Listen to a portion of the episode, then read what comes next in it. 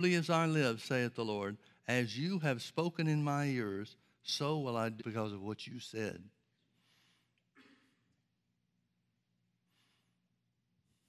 Now, folks, they're the ones that have authority. The people are the ones that have authority. If the will of God for the Israelites to take the promised land was the only thing that mattered, he would put them in the land no eyes. Why even send them into the land? Why doesn't God just take the breath from every person living in the promised land before they even get there? So, our authority based on what God has revealed his will to be. How do they exercise that authority? Well, they exercised it by what they starts off. It says, as truly as I live. That seems to be just a, um, well, extra words for his life, God's life. How does God live? He says this that he's pronouncing, this principle that he's pronouncing. One translation says it's the oracle of God. He identifies it with his own life. Well, how does God live? He lives eternally and he lives unchangingly. God cannot change.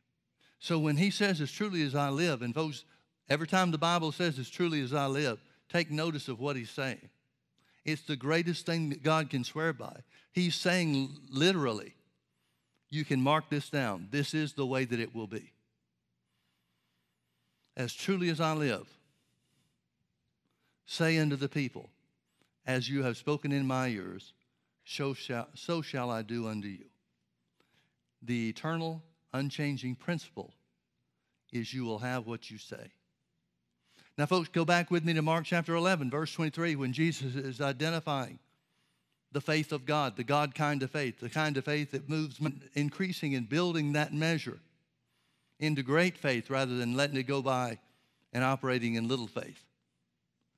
But compare what Jesus said to what God said in the Old Testament. Verily I say unto you that whosoever shall say unto this mountain, Be thou removed and be thou cast into the sea, and shall not doubt in his heart, but shall believe that those things which he saith shall come to pass. He shall have whatsoever he saith. What God identified as an unchanging and eternal principle in Numbers chapter 14, Jesus identifies as the God kind of faith, which you already have a measure of.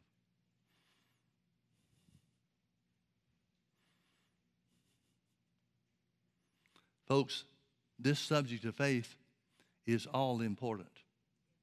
You can't please God without it. You can't receive from God without it.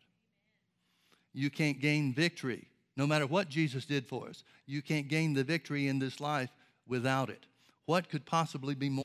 The thing that pleases God is not us humbling ourselves, as so much of the modern day church thinks about. Humbling ourselves so that we take whatever comes and says, well, God will work it out. But rather true humility, Bible humility, Christian humility, is yielding our thoughts, our wrong thoughts, our evil thoughts of doubt to what God's word says instead and living by that. Most of the modern day church thinks it's humble.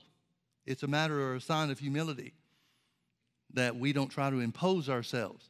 Folks, how does somebody that God has given authority in the earth not impose themselves on the earth when they exercise that authority that God has given us here on the earth? That's not the way God sees it. God sees it as a sign of humility that we yield our wrong thoughts and renew our minds to the truth of God's word and operate in the victory that Jesus won for us.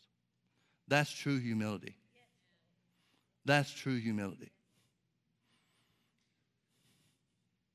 Folks, you will have what you say. If you don't like what you have, check up on what you're saying. Because what we have today is a product of what we said yesterday. Whether yesterday was literally yesterday or a month ago or a year ago or whatever. What we have is a result of what we say.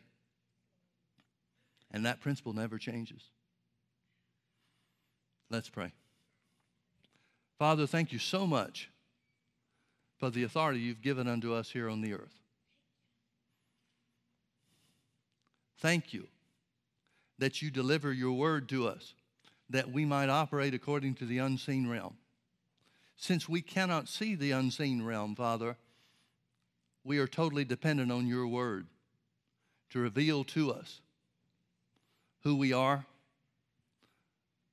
what your will is, and what you've done for us through the precious blood of Jesus being shed. So we choose, Father, the reality of the unseen realm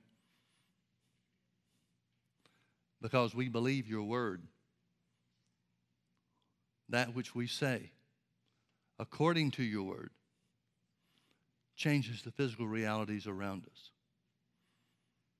So we say, say this after me, in the name of Jesus, Word of God, we are the righteousness of God in Christ Jesus.